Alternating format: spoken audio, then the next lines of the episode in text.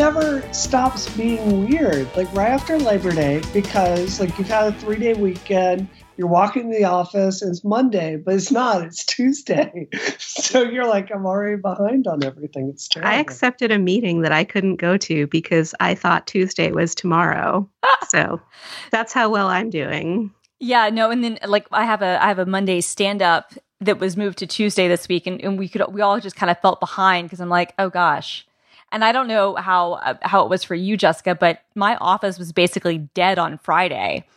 Yeah. So like I left at like 11 a.m. so Ah, Nice. no, I was allowed. I was allowed. Um, my, my, Yeah, my uh, but but, but I, I could have left even earlier. Like I really only had one meeting that I came in for. Like I literally like came in just for one meeting, and and but the place was dead, so it was just kind of like you know, so nothing really got done on Friday. So you're kind of like feeling doubly, at least in my case, I feel like doubly or triply behind because I had this great four day weekend, which was awesome, but now I'm like I don't know what day it is, and it feels weird. Oh, oh my goodness. So, I mean, okay, Jessica, I have a I have a professional question to ask Oh, you. boy. Okay, so I am here at the University of Delaware.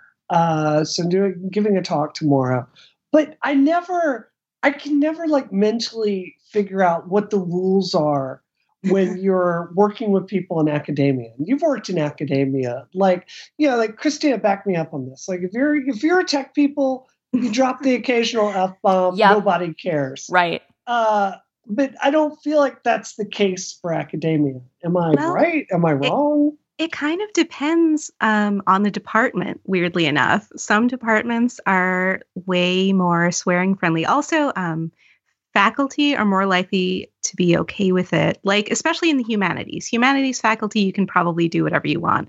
But, like, when it comes to staff or like a business school, business schools, and I know this because I worked at one for, for four, five, between four and five years, they're they take themselves very seriously.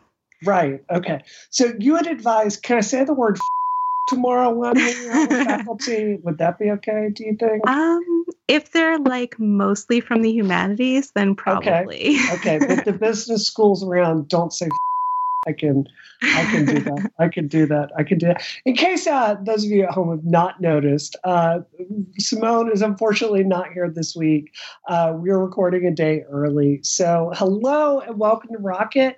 I am Brianna Wu. I'm a Democratic candidate for Congress and a software engineer. Uh, I'm joined today by Christina Warren, who is a senior content manager at Microsoft. Did I get that right, Christina? You did. You did. Wow. It's like Simone saying it every week just burned it into my mind. And we are also joined here this week by Jessica Dennis. Uh, Jessica, where's your official? Yeah, you have another show when you're not guest hosting for Rocket like last second. What's what is that? Um, on Ruffled Feathers, I, Ruffled I'm I'm just Jessica Dennis on Ruffled Feathers. Okay, fantastic. My my work title is uh, senior software developer, which I get by virtue of being old. yeah, I guess that's why they changed it to like full stack, you know, instead of just old. oh, I am not full stack. I want the back right. end of the stack to stay like far away from me. That's a good policy. That's a good policy. So, yeah, Christina, what'd you do with your Labor Day weekend? What'd you do? I went to PAX, which was really You fun. went to PAX. Oh my god! and I had What a ton it of like? fun. It was Yeah, really fun. I had yeah. a lot of fun. Um, uh, some some great people at the Bethesda store gave me some pants that are like Fallout pants, like Fallout yoga pants. They're amazing. They're like really loose and comfy. They're like fantastic. They, they sell them on their website and they're really great. But uh, they had them there too, and and a friend hooked me up. Um, and uh, yeah, I got to play some games, um, a lot of in- cool indie titles. I had a lot of fun. It was really really good. Okay, okay. So wait, I, they didn't have yoga pants in the fifties, as I understand it. Yeah, I mean these So, aren't like, yoga pants. yeah, they're like loose. yeah. They're just like they're like Okay. around the house like lounge pants. They're just great. They're just Okay, super comfortable. I love it. I love that. Are, are do you play Bethesda games at all? Is I that mean, I play Fallout, you know, sometimes, but yeah. So, uh, and and then I played the new uh, Wolfenstein. They, they had that, um, uh, oh, and that was really good. I mean, I only played like the intro or whatever, but it was really fun, and Yeah? the graphics were really good. Like uh, the story, I could tell, I I could get immersed into it. I really enjoyed it. So they uh, there was a clip that went viral of uh, two of the Nazis talking about how, you know, it's like basically they were talking about how the uh, the people fighting the Nazis were not tolerant of all ideas. Mm, Yeah. Burn. I thought it was too good. I thought it was too good. So awesome. Well, uh, so this week, you know, I, I was thinking about this before we started the show. It feels like every year Rocket does this where you know you've got the the real you- you've got the Taylor Swift that you're there to see, right? Right. But then you've got the cover band that comes out before Taylor Swift, and you know maybe you're not so excited. Like they're they're a perfectly good band, I'm starting to feel really insulted. Let's see where this is going. and they're a good band, but you know you want to get to the main show. So today we're going to be talking about the uh, the Samsung Galaxy Note Eight. That's actually a really good segue. All right, excellent. yes, which just came out. Uh, you know, it's right before the iPhone event, which was uh, announced. Mhm. Uh, we're gonna have a big event on the on the twelfth. But yeah, uh, so yeah, the big question before this phone came out is, can Samsung like land on their feet after the Hmm. phone's unfortunate history of exploding randomly? And uh, Jessica, let's start with you. You're a you're an Android fan gal. Like, what do you? Uh, well, I mean, I'm wearing a material T-shirt right now, but I so my hist- history with Android is I used it for about a year in 2010 and I was so burned by Samsung and AT&T and the Android environment at the time that I've been like violently anti-Android ever since then like I want nothing to do with it. Not uh, physically, right? Oh yeah, no, and this, Just sure. this was Okay. this no, was well, we, before well, we have were- well, we have to ask though because like unfortunately it's like a real concern. But yeah, go on. Right. Yeah, this was in the pre-exploding era when they just kind of sucked a little bit. Um, yeah. So, like, not only do I not want an Android phone, I do not want a phone that's the size of my head. I'm like, I'm like fairly tall, but I have tiny little hands, and like I can barely keep wrap my hand around an iPhone uh, 7 Plus. Like every time I go to the Apple store, I pick one up and kind of giggle at how ridiculous it is in my tiny little hands. So, like, I am not the target market for this. I mean, I do. Funnily enough, my first couple of um, smartphones did have a stylus, and I kind of sometimes miss that a little bit, but not so much that I'm willing to have a phone that's like the size of my entire face. Yeah, I feel you. I feel you. Uh, Christine, what do you think of it? Like the the reviews have come out. They're not earth shaking, but they're generally pretty solid. I No, mean, what I do you think? I mean, I feel like they made a good phone. You know, it feels like it's an iterative kind of update to what they came out with last year. I- I can't say it enough. It's a real shame that you know the the Galaxy Note Seven was was such a disaster because it was a really good phone, especially at that time. You know, I think a lot of people even were saying last year that that was the phone that was in some ways better than an iPhone and and and could Mm. really kind of go head to head with it. Now, I personally wouldn't agree with that, but I think that that honestly, it had a good camera, had good great battery life, amazing screen, et cetera, et cetera. And this year, you know, they've kind of done the same thing, but they're kind of you know taking some of the design elements from the the Galaxy S8 um, adding a stylus, adding you know some other kind of software features. But I feel like you know the jump between the the the S8, the S8 Plus, um, and and and the the Note 8 um, is pretty minor, especially since the Note 8 is very expensive when compared to the S8. And so you kind of saw that in the reviews, you know, where everybody's like, it's pretty good. You know, they didn't make a bad phone, but it's not anything groundbreaking necessarily. And and Yeah. and that's sort of a problem, I think, for Samsung because, you know, we're all expecting Apple to release, you know, people can quibble over whether it's really groundbreaking or not, and that's a fair criticism to make. But you know, but but Apple's about to to release something um, substantial, you know, a, a big change, and so of all the years to not be exciting, this is like the worst Mm. year to kind of be, you know, status quo. If that makes any sense. Yeah, it does. You know what I can't figure out is like from the specs. You know, last year's the the exploding version of the Note Seven, the the Note explosion. Uh, that version had a 3,500 milliamp battery, Yes. and then in this year, like they, all the reviews note this, they're like it's down to a 3,200 milliamp battery, as if it's like those 300 milliamps were the reason the old one was exploding. Right, right, right. Uh, Like- well, like no, it's and not- it, it, yeah, that had nothing to do with it. Like in in, in Samsung's, you know, um, uh, the the the they had other groups, you know, look into it. I mean, the, in the first case, it was it was using a bad battery um, component, and then in the second case, it was um, they were in such a rush to make the batteries they made that there were some deformations, and and so you know, in either case, it wasn't the size uh, per se that did it. So you know, but but I feel like everybody still kind of instinctively feels like, oh well, you know, uh, let, let, let, us better safe than sorry. I mean, from right. the very, for, at the very least, from an optics perspective, right? I think it totally makes sense to say, and and this is not you know as big of a battery as as, as the Note Seven, and and and and we we, we promise this one's not going to blow up because, like I've, I've said on previous episodes of Rocket, Samsung can never have an issue like that ever again. Like one-off things, no. you know, th- that happen because it happens to all devices fine, but they can never have an issue like that again. Otherwise, I, I don't know if they'd recover. They've recovered this time, um, but I don't think that they would recover again. And so it, it, it's funny that they've had to like take that route of saying, okay, we're gonna you know make it the specs less good just because we we don't want to deal with the PR fallout. You know. Right. If, if, it just it seems silly. Like it's you know it doesn't have anything to do with the core reason of why the phone exploded. Yeah, I know 300 milliamps is not going to really make or break this phone, but it just it, it seems a little ridiculous to me.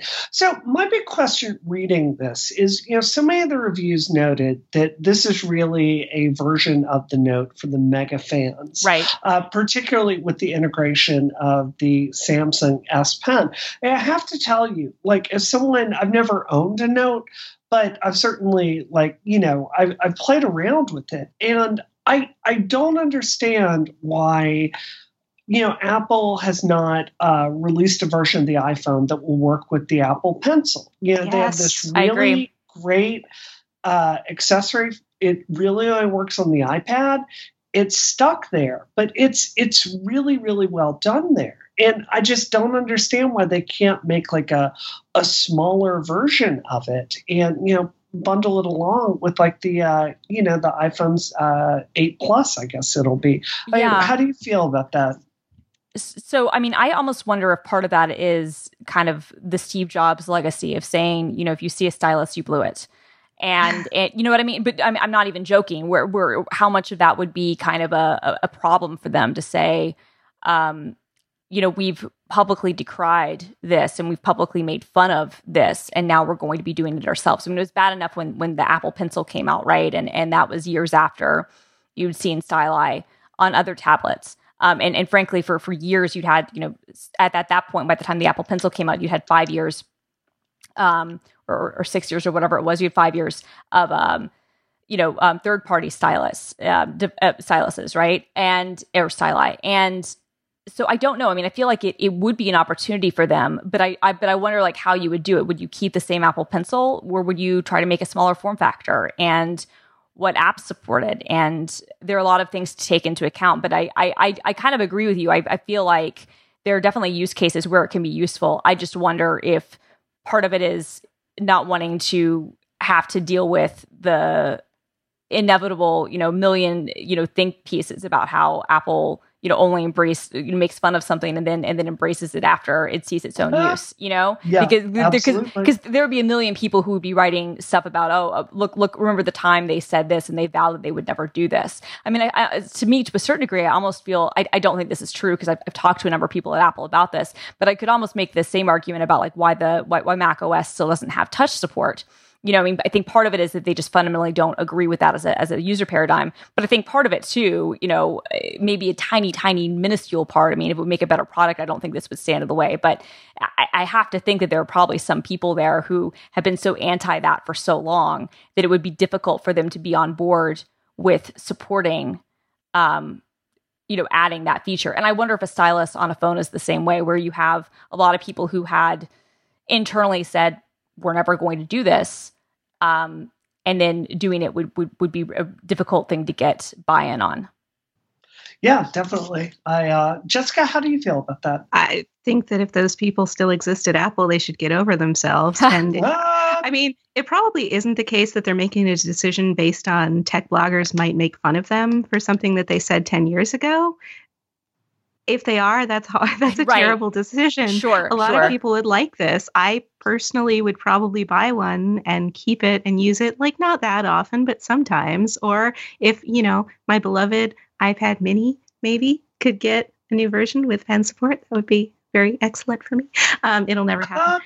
uh, my mini. But um, yeah, I some people probably really really want that, and a lot of people could use it. Like people who draw, people handwriting notes is like a lot faster than typing them on. So I'm like such an old that I don't even like dual thumb type on my phone. I type with poking with one finger. Um, so I'm sure some people can type on uh, on an iPhone faster than I would be able to handwrite a handwritten note on an iPhone, but I'm talking about me, and I strongly feel that Apple needs to be making products for me. Hmm. So in that in that sense, which is which is a much more legitimate business decision than some some tech bloggers might make fun of me. By the way, Um, right. Oh, I agree.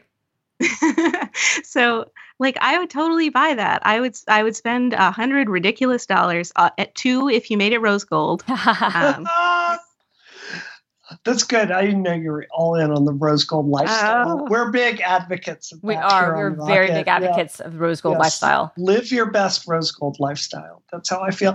Uh, no, I agree with you. But Christina, I would I would say I think they would have to like do it in a smaller form factor. I don't think Apple would ever pull a Samsung and like you know carve like a like a, a hole inside Oh, of no. it so you can lock it in there.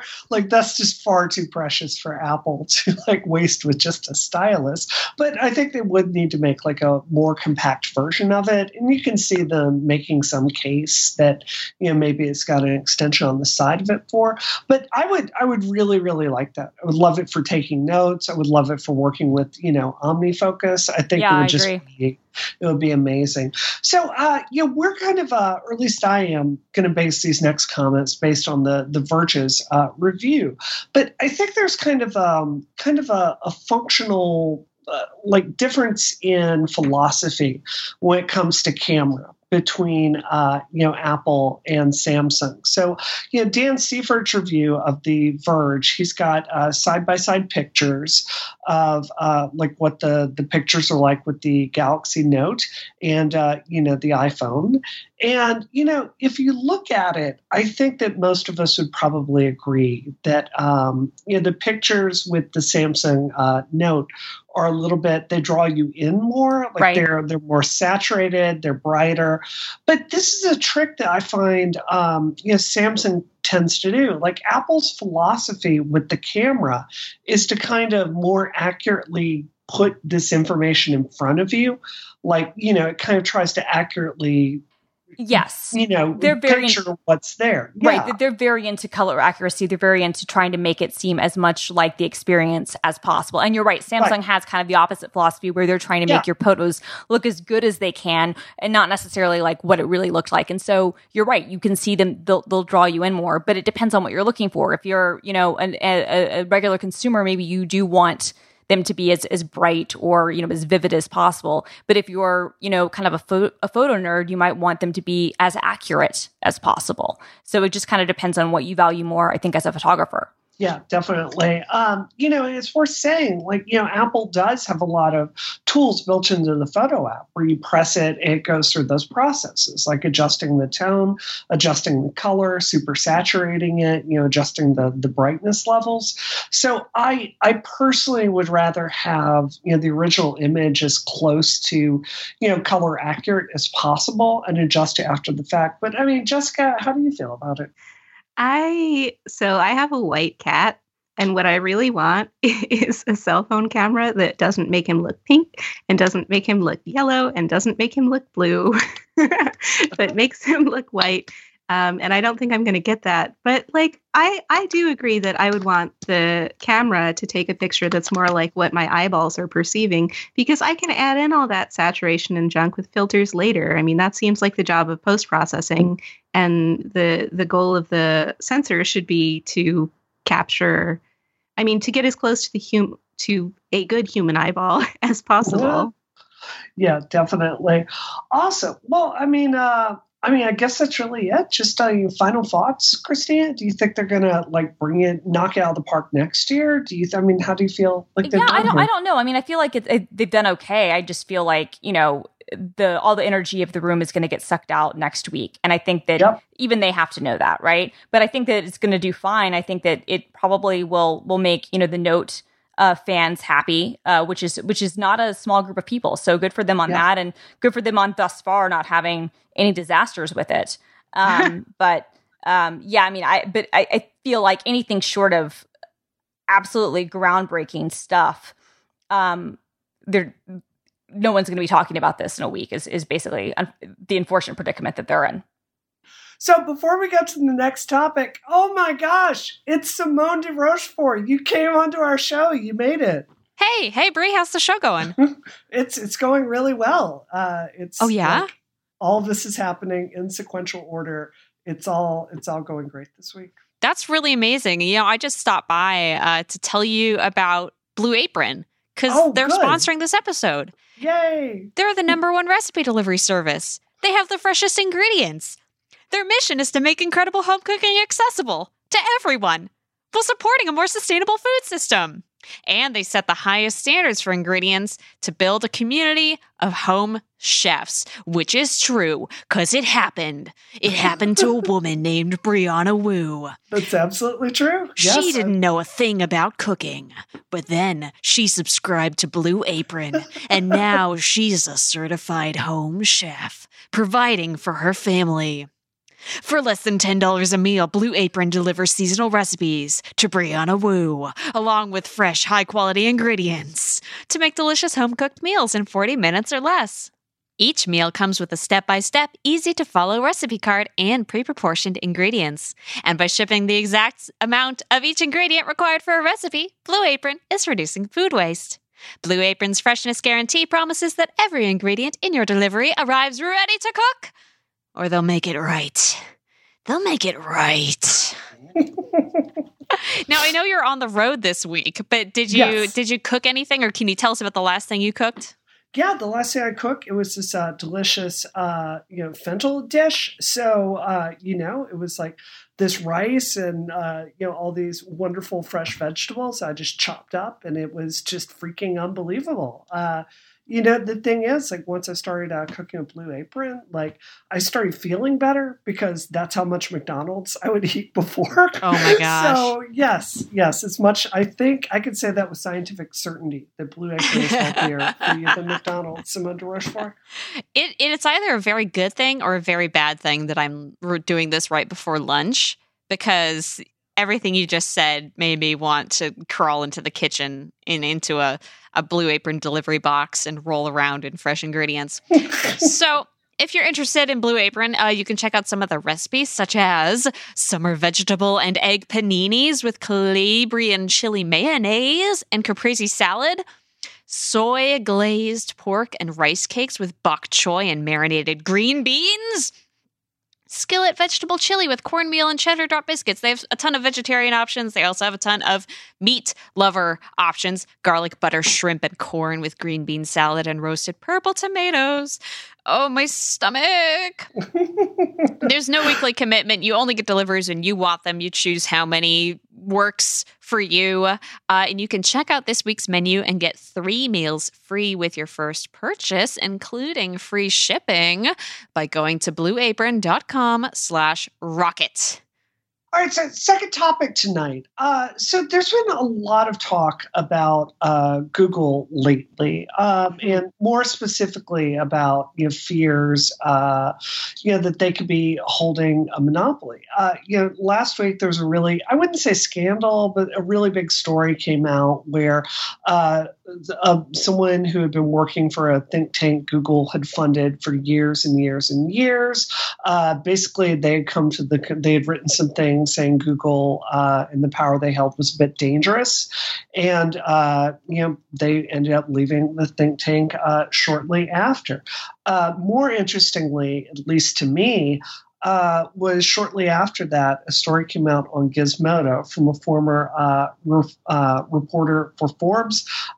this was, how do you know how I said this? Kashmir. Kashmir, Kashmir, Kashmir Hill. Kashmir Hill, yeah Yeah, and she wrote a story, uh, rather disturbing story, uh, about uh, being in on a meeting uh, back when Google Plus was a thing, uh, and basically being told that if Forbes didn't add Google's plus one button to the stories, it would affect the search rankings. Uh, she had not signed an NDA before going into that meeting. She left thought it was newsworthy, called Google PR and asked them. Uh, they didn't basically deny the story, put this out, and from her perspective, uh, Google came out later and kind of really pressured Forbes to uh, to uh, take down the story. Um, she also made it clear in her piece that uh, you know that that Google she couldn't be sure that Google had eliminated the, the, story itself from search results from you know people that crawled it and archived it, but she was unable to find that. So it really uh, brought some fears into her mind. Uh, it's worth saying Google since responded to that story. I think their answers for what happened in the situation I found them reasonable. But I mean, before we get to that, I mean, Christina, you know, there have been a lot of pieces that have come out this week.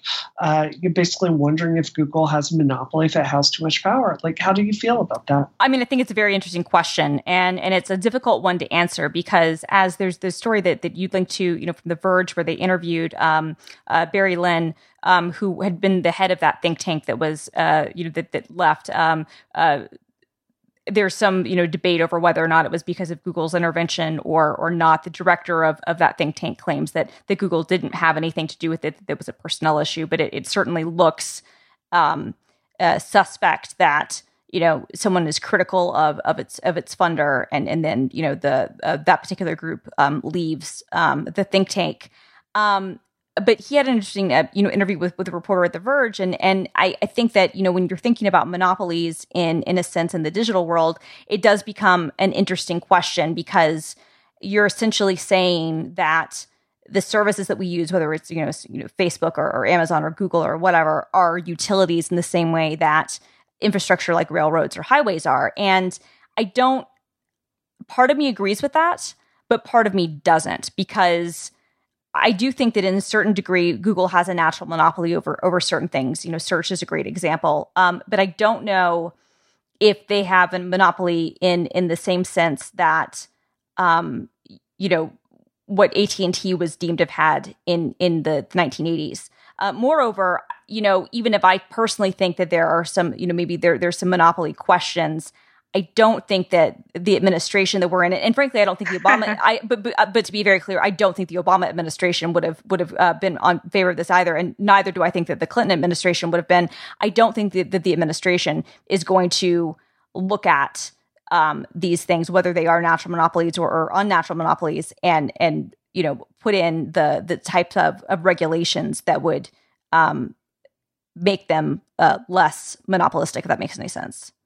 Yeah, I, I think it's worth noting though that a real pattern we've seen. I mean, this is with Apple, this is with Amazon, this is with Google, you know, this is with Microsoft to a certain extent. Is it? It seems like yes, consumers do get locked into different ecosystems, but it is a lot more convenient when the phone you buy works with that same company's calendar system, right. that works with their message system, that works with their email system, that works with their music system.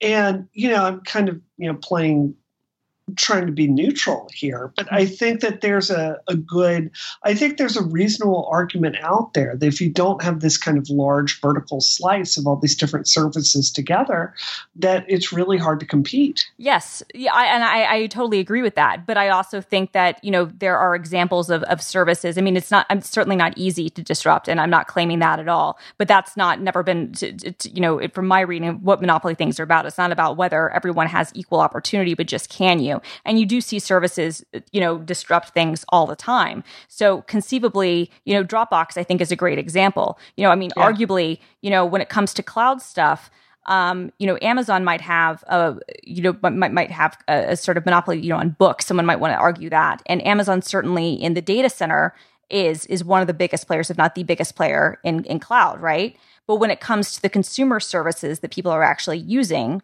you know there are a number of alternatives you know you have you have google you have you have dropbox you have you know Apple's iCloud, you have a million other services that, that can kind of exist together. And I don't necessarily feel like, you know, the fact that, that Google has Google Drive or, or that Amazon has whatever their, you know, service is has precluded a company like Dropbox for, for existence uh, from existing.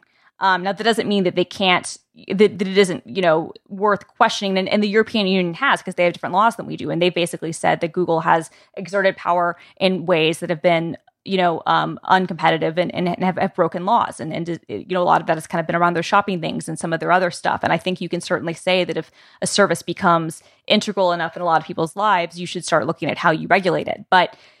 I think it's a difficult question to tackle. Um, and and it's it's you know most of our laws, as as Barry Lynn pointed out in that interview, are written around not around the digital age, which makes it really difficult to even figure out where to start. So yeah, I think that's really well said. Jessica, where do you fall on this? I I think the more egregious example from the article was Amazon, more so than Google, um, with the whole thing about them publishing. And I'm like a massive fan of my Kindle. I read like five novels over the weekend um, because they just come to me on my Kindle and I can pre order and it's great and it's super convenient for me. But I do have to think about the fact that I personally am destroying bookstores. Oh. And, and I really like bookstores in principle, but I don't actually go to them. Um, so I'm I'm really the worst. Uh, and Google, I mean, Google I can definitely see the case for their being anti-competitive when it comes to like featuring their sellers or like their advertising partners. Although honestly, the way um, like with the featured search results isn't that bad because it's pretty obvious what they are. Uh, I think it's actually much worse what's happening in the Apple App Store when you search for something and some other app that has bought the name of the other app comes up like right at the top of your search i think that's really gross and i wish apple hadn't done that but um it is i mean there's no way i'm ever going to switch search engines but i don't think that google has encroached as much on my life as a consumer as for example amazon has. Yeah yeah for real. Um so christina like one of the arguments i think that's out there that is really really i i personally find this compelling is the argument that you know, search is like all this information that Google has is kind of a, a public asset. So, you know, Google can, um, you know, innovate within its own services like Gmail, but maybe it's time that just like, uh, you know, for the phone systems in, you know, the 90s, you know AT&T they'd like built this entire infrastructure system. Maybe it's time for you know them to open up that data to other interested parties to you know provide competing services. So you know not saying that you know Google can't continue to compete but they need to uh, give other people you know access to this information that they've had. Do you find that compelling at all? Do, would you find that a decent uh, compromise? Um, I think it's it can be compelling. I think you could make a compelling argument out of that. I think that Google, for obvious reasons, would really push back on that. And and I also feel like there are a couple of issues that I have with that. One is is just from like a, a capitalism standpoint. I don't know how I feel about forcing you know uh, an, an, entity to do that. I mean i mean like you said if you want to make search a utility in that way and, and, and treat it as such then that's one thing that the data is being collected that way. But i think on the other hand what kind of bothers me about that a little bit is that i don't know how google is storing and anonymizing that data. And i can trust yeah. google to a certain degree to you know do the right thing with the information it has about me and google knows everything about me, right? It knows all my searches, it knows all my browsing history, it knows my passwords, yeah. you know, it knows my shopping habits, it knows everything, right? Um, but I can, for whatever, I can make the decision as a consumer to trust Google or not trust Google with that information.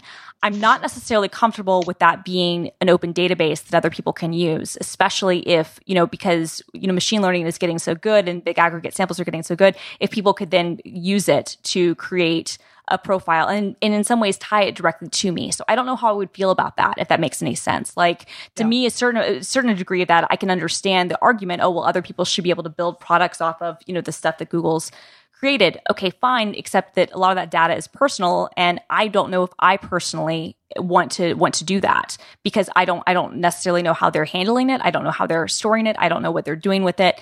Um, I know what Google is doing, or most of what they're doing. I know what their goal is, right? Well, you've also made that choice. Exactly. You have you have said you've said, okay, I'm giving this information to Google, and yes, in the fine print, you know, they can sell and do with it what you want. Right. But you have a relationship with them. You exactly. have trust or you don't exactly. have trust. Precisely. So if you're talking about like making that a commodity, I think like I understand like the the you know the open market argument that's involved there. But i think that's really scary but then it's like okay can the government start looking at christina warren's search search uh, exactly. requests even I mean, though we all know even though we all know what they are. Yeah of course it's all Uh, taylor swift lyrics. Yes, um but but no but but yeah no exactly. I mean i mean just to just today Verizon announced, I mean, this is so gross. Um, and I'm a Verizon subscriber, although I'm about to switch to T Mobile precisely because of things like this.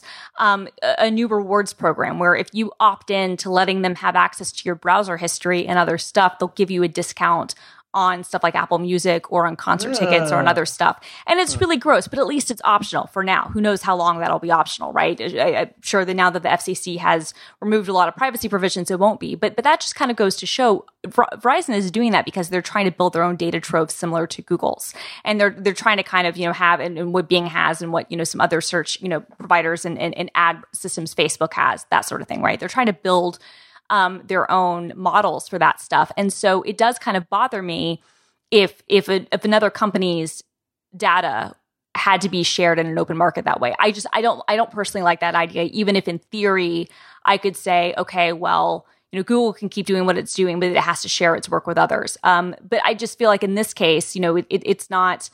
Um, it's not like building, you know, web browsers was, you know, 20 years ago when there was kind of the Microsoft case and saying, okay, maybe we'll we'll share, you know, certain rendering technologies, or maybe we'll be, you know, using the same standards or or, or whatever.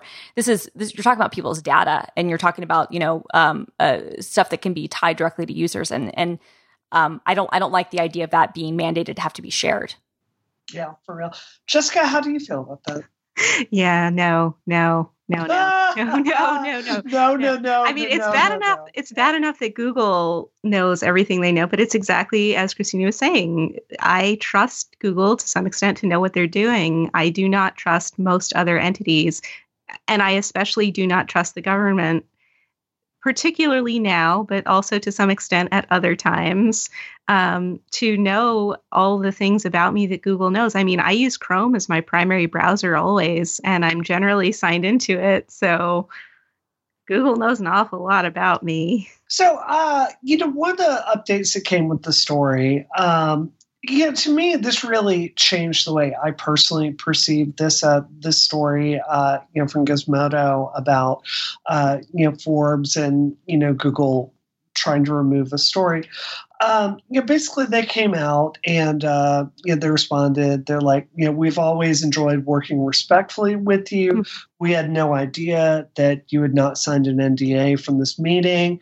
We dealt with your editor, not with you. Your editor was the one that said A, B, and C to us. You know, um, let's go out, have a drink, and like talk over what happened. I thought it was very cordial. Yeah, I did too. You know, um, for me personally, like when I read the story the first time, the warning bells were going off in my head. Like, where's her editor in all of this? Like, mm-hmm. her editor is the one that should be running interference here. Oh yeah. So I I personally found every bit of this very credible on Google's part. But I mean, how did how did you feel about it, So- Christina? yeah. So I mean, as as a former journalist, you know, and somebody who who worked never directly, but you know, I was on the same team as Kashmir, and and I think she's a great reporter. I can kind of say I'd been in meetings similar to the ones that she's been in, where you're on editorial, but maybe you do some other stuff too, and and, and you go into a meeting with the company and they they share something with you on a product standpoint that may or may not be public. And yeah, usually what you try to find out is, is are, are we under NDA? Is is is this particular meeting under NDA? Is this under embargo, or is this something that I can write about? And and ideally, you try to find that out before you go into the meeting. Um, and, and in this case, I mean, she even admitted she was she was still a fairly you know new reporter, might not have known to to necessarily ask all those questions. I don't blame her for any of this, right? I think that she did all the right things, and and and frankly, you know, Google responded on the record um, about the information. I think what happened was Google saw the story. They didn't like the story for understandable reasons and then reached out and they did what companies who don't like stories do. And this is not uh, uh, only, you know, uh, this is not limited to Google. Every major company you can think of, and even smaller companies, when they see a story they don't like, they reach out to the writer or the editor and they try to get something done with it. And depending on how big the company is, depends on, and depending on your editorial management, um, depends on what what will be done with it. You know, there was um, and and uh, in my opinion, a good editor, if the story is accurate and whatnot, will will follow. You know, uh, will will hold the line and will keep it up. Um, but if there was something else going on with it, in, in this case, it seems like there was some disagreement. It seems like you know everyone else was under the NDA, and, and so by de facto, even though she didn't know that she was under it, you know, Kashmir was too, and so information wasn't supposed to be shared. I, as an editor, would have argued and would have tried to fight to say, yes, but but after learning this, you know, the the PR reps from the company commented on record and confirmed these things. So they're they're you know you you're you're giving a public statement. Um, it, it's a difficult situation. I feel like her editor didn't support her and and basically kowtowed to Google um, in in theory, trying to you know basically trying to prioritize and, and and you know put that relationship above the story plenty of publications do that all the time. That unfortunately is not uncommon, um, where where something will come out that a company doesn't like, and a story will disappear because the editors make a decision. And and I can understand their position, which is to say we need a relationship with this company, and preserving that relationship is more important than, this individual story. It's disappointing from a journalistic standpoint, but it's just business. Um, there was an instance, you know, MTV News recently let go most of its staff after it had kind of you know hired all these big name people and um, spin did had an excellent story kind of about the the the the tenure of that iteration of MTV News, and it was revealed that there had been a couple of occasions where artists had been unhappy with content that the MTV News staff had written, and it basically threatened their relationship with the network if the posts weren't removed, and so the posts were removed. Um, and and you can you can say, well, you know, from a journalism standpoint, that's a that's a really terrible thing to happen, and, and you should support your writers, and and and the editors were being pushovers. Um, but you can also say if, if, the relationship is important enough, and I don't know what it was to Forbes or, or, or anything like that, that you have to make, you know, wouldn't be worth losing a big, you know, contact like Google over a fairly small story. I, I could see that trade off too. So I feel like, you know, Google's response was was good but I also don't in any way doubt that maybe not that specific PR person, but that someone at Google's team, you know, they saw the story, they didn't like it, and then they did what is their job, which is to try to get it removed, and they happen to be successful. But I think the real onus on this doesn't come down to Google and, and, and what they did, but really comes down to the editor at Forbes who didn't fight harder for whatever reason um, to to get to get it taken down. I also don't. I, I believe Google. I don't think that they played any role in in clearing the cache I mean, who knows? Maybe maybe you know that was um, something that, that the the Forbes people did. You know, as an act of good faith. I have no idea, but but I, I I, don't. That that was the only part of it where I was like, I I don't think that that was proactively done on Google's behalf to kind of erase it from the internet. I I think that the big thing that they did was that they they reached out to the editor and probably the editor's boss and said, "Hey, we had this meeting. This wasn't supposed to be discussed. Can you take care of this?"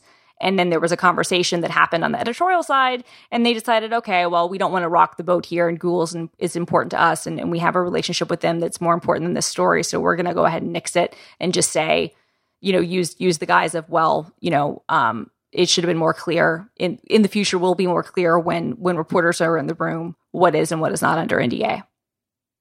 Yeah, I definitely agree with that. My interpretation is, you know, like they're good editors, they're bad editors there are editors that have their writers' backs. There are ones that don't. And, uh, you know, I, for me personally, I would read this. If I were working for that editor, I would find another job personally. So, um, Jessica, do you have any thoughts before we close out this topic?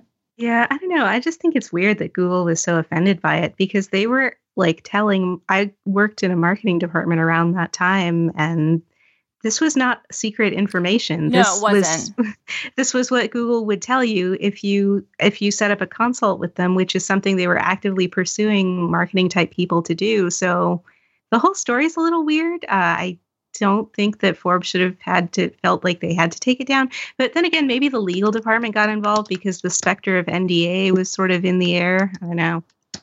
Yeah, yeah. I, I wouldn't be surprised if that's absolutely true because yeah, they, they they probably did in, in some ways. You know, if, if if everyone else had signed an NDA and it was kind of assumed that it was blanket for anyone at the organization, then I could I could see them saying, well, actually, you really shouldn't have this up. You know, sort of thing out of technicality, and, and you've got to remove it. I mean, legal could have been involved and said, oh, we we we've messed up. And again, I think that that becomes you know the the, the real failure there is whoever was you know running that meeting and from from the Forbes side not being abundantly clear with everyone in that room that we're under NDA. That when you have people from editorial there, you're under NDA. I mean, like I said, I always tried to make sure, you know, in my in, in my meetings with, with with companies when they would visit Mashable, you know, in in in um, a capacity that wasn't an editorial briefing. You know, if they were showing us future versions of a product or trying to elicit feedback or, or, sharing other stuff, you know, my first question was always, is this on or off the record? You know, what, what, what's, what's our status here? Because it was very important for me to know what could be reported on and what couldn't. Um, but um, I mean, in, in, in, in an ideal world, you don't even have those two sides overlapping at all, but that's not always possible. Yeah, definitely.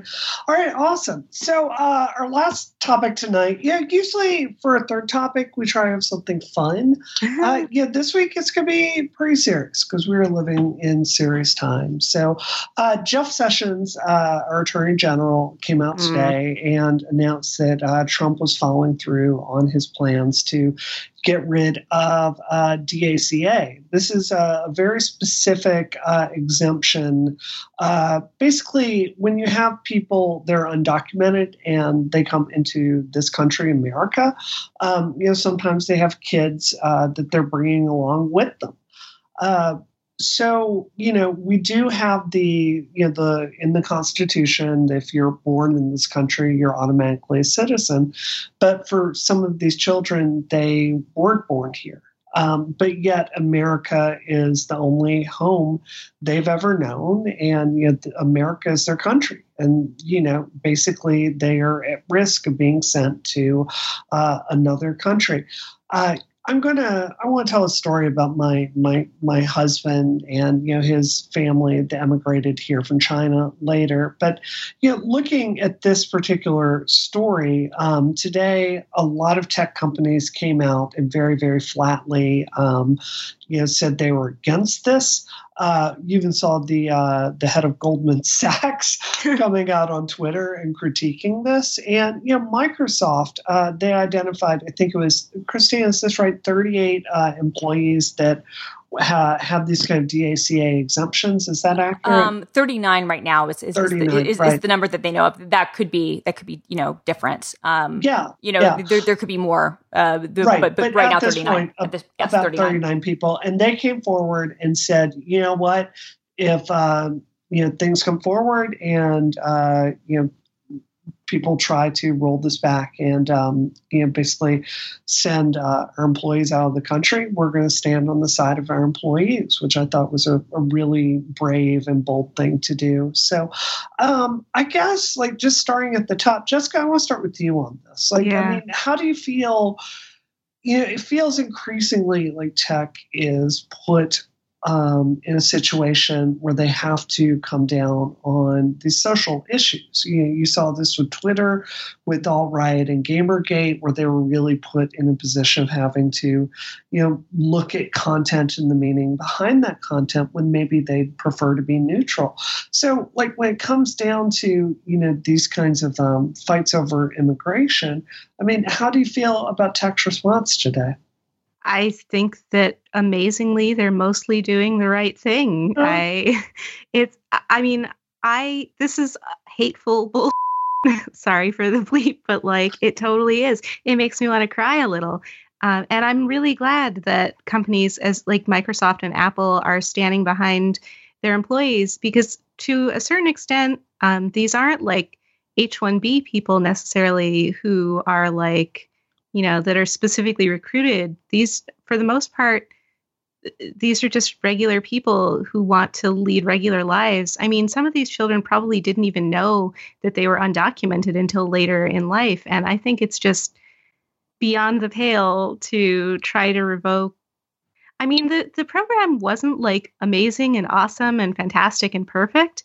And then to say like nope bye at this point is just like really crappy behavior. And I'm really glad that the tech companies that I rely on in to to a certain extent the com- that I rely on in my life, like for my job, that I you know rely on when I call nine one one, are doing the right thing, are standing behind these people who've done nothing wrong. So, I mean, Christine, how, how do you feel about like the general response from from tech companies? So it was Microsoft, it was uh, Amazon, Apple, uh, CO yeah. Box, Google, Hewlett Packard, Lyft, uh, Netflix, Twitter, Y Combinator, like all of those yeah, sign, yeah. signed even Y Combinator, even, even Y Combinator. yeah, I mean, right I, yeah. I just want to say, like, I'm so proud to work at Microsoft after like seeing, you know, our, our uh, Brad Smith's response and and and and Satya's, you know, statements. Like, I it makes me feel really really glad that I work at a company where they're taking that strong of a stance and saying we will pay for our employees legal fees, and even saying, you know, to, to NPR. Um, let me find uh, the quote. I mean, this was kind of extraordinary on NPR. Um, earlier um, today, uh, Brad Smith, um, who, who's general counsel and president, basically said that if the government moves to deport Dreamers who are Microsoft employees, it's going to have to go through us to get to that person. And and and I mean that's that's extraordinary, and even even going as far as to say, you know, that the, the the tax bill needs to be put aside um, and that this legislation needs to take priority. I, I, think it's it's amazing to see, but it's also kind of what's interesting to me. I'm so happy to see tech for once really getting the right response and really taking this mm-hmm. concentrated stance. Again, as you said, Jessica, these aren't and and you know these aren't H1B cases. Like the, these aren't people that were sought out to come over. These are people who, as you said, most of them probably didn't even understand you know what what their what their legal situation was until they were much older. But they've only known America as their country. They pay taxes here. They work here. They went to school here. They have families. Um, you know, their lives are here. They are Americans. And and so, you know, I think it's great that the companies are standing up for their employees. I will say that I'm a little disappointed that my former industry media hasn't been as vocal about this because I know there are journalists and I know there are yeah. people at media organizations who don't, you know, who, who are dreamers as well. And and I would like to see a more united front. I mean, again, you see Goldman Sachs saying saying things. It, you know, it, this is this is both the, the, right moral thing to do and the right financial thing to do. It's it's bad on every level. You know, I mean, the, only reason to to push for you know um, deporting these these people from our country is, is xenophobia. That's it because it's it's bad for the bottom line. It's bad for morale. It's just it's bad. It, it's just it's bad policy. And um, uh, I I would like to see other you know industries who have a lot more people perhaps who are dreamers working for them you know standing up as well. Because I think that that's the only thing that might get through to Congress is is having kind of this pushback from major companies who are going to be saying you know we don't support this and we will be fighting you on this and there will be legal challenges and it will be expensive and it will be time consuming you know. Um, if, if, at this point the only thing you know that, that can happen is, is, is quick legislation on this but I, I don't have any any real hopes of of that happening. unfortunately, I don't either. I don't either. I think you know, for me personally, it's it's hard for me not to see this fight going down and think about my husband. You know, his his parents moved here from China in uh, 1962, and you know, if you get my father-in-law, if you get a little bit of wine in him, he'll start mm. you know opening up about what that time period was like for him you know, he would he would see people out, you know, starving to death. Um, you know, and his his dream was to come to America and and make a better life for himself. You know, he emigrated here. He uh, became a professor. He got a PhD. He worked for the state for years. He really, you know, served, uh, you know, served Connecticut in education, and you know, he had uh, three children uh, you know, Frank's sister actually died. Uh, she drowned, and Frank was the last person I ever saw her alive when he was 12 years old. You know, but he, um, what, what, what really I find interesting is I look at my husband, and you know, Frank is someone that's as American as you could possibly get. He drives a Dodge Challenger. I was going to say, right? Like, you know, he loves bad movies. He's like a science fiction nerd. He loves Star Trek. He's, you know, he he became a Christian uh, when he was, I think, seventeen, against his parents' wishes. They were very, very against that.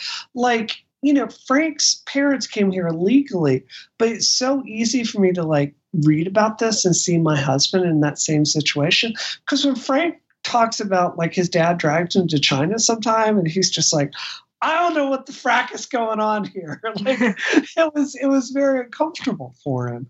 And you know, sometimes like we'll be out having dinner and like people come over to him and start speaking Chinese. And he doesn't speak that. And it's very uncomfortable for him.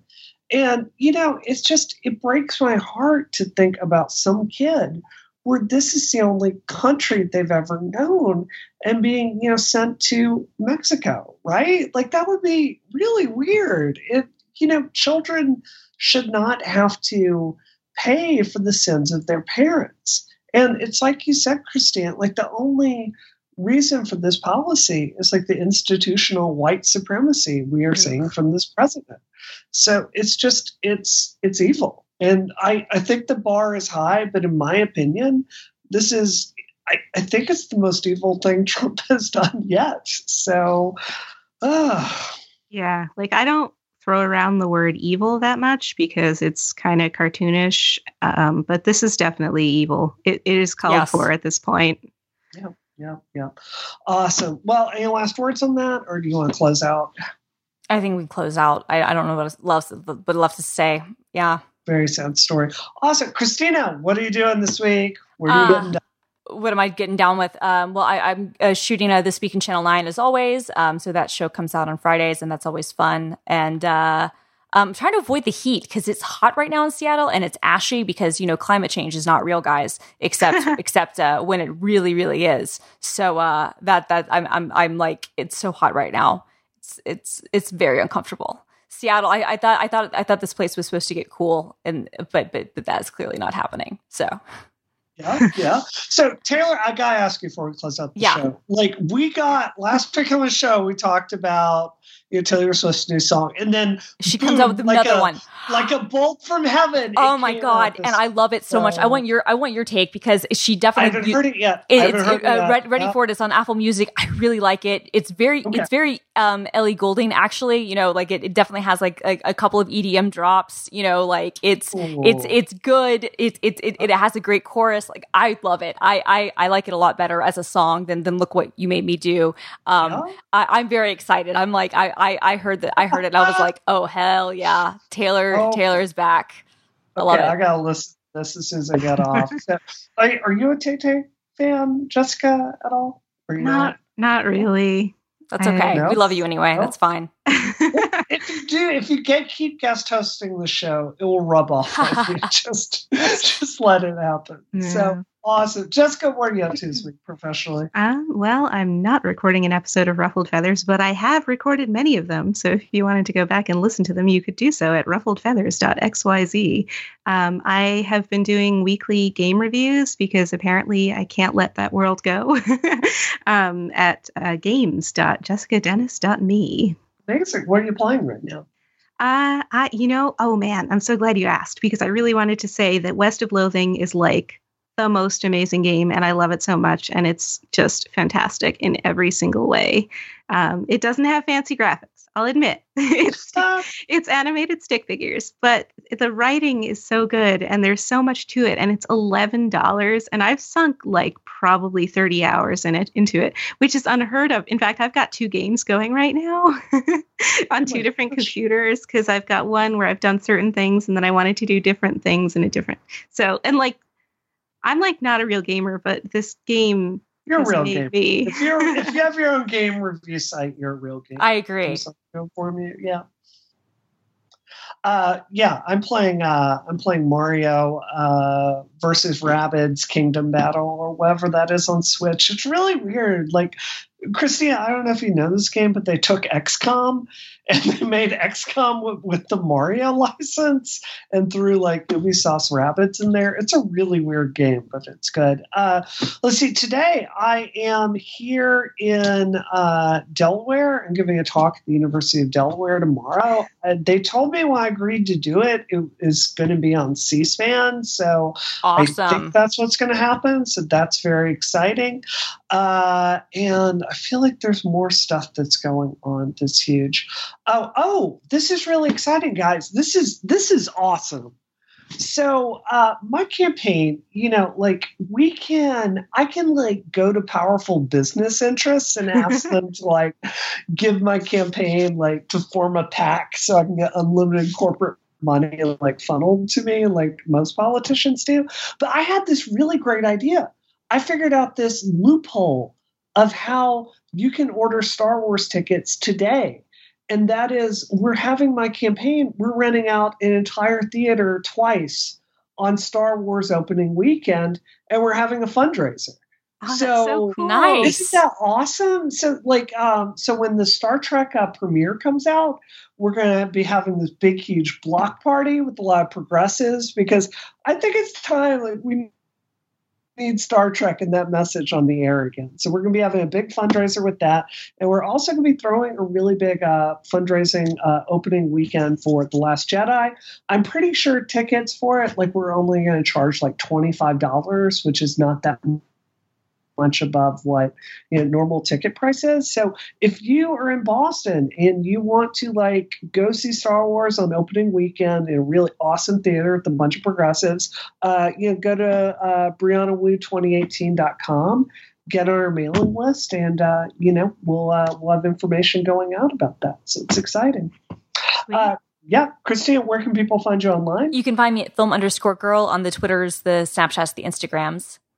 Uh, Jessica, where can people find you? I am at Jessica Dennis Okay. on, uh, on Twitter. I guess on Twitter? I'm. Oh, I am on Instagram, and my username there is M- M- MZDAGRL, which is yes, I know it's Mazda Girl, and yes, I bought two Mazdas in a row, and but there's a boring story about that. That's awesome. That's awesome. I love it. That's acceptable. That's acceptable. uh, I have Space Cat Gal on Twitter. I'm trying to remember what Simone says at this point. Like, look, listen, go rate and review the show because if you don't, Christina's gonna be disappointed. Exactly. So, so, so, so, so rate, Yeah. rate, rate, rate us an Apple podcast or your favorite Yeah. podcaster. Please Yeah. give us a rating because we really, really love you. hop to it. Like Christina wants to read that. You don't want to let down Christina Warren. So That's true. This episode of Rocket is terminated. Terminated. Terminated.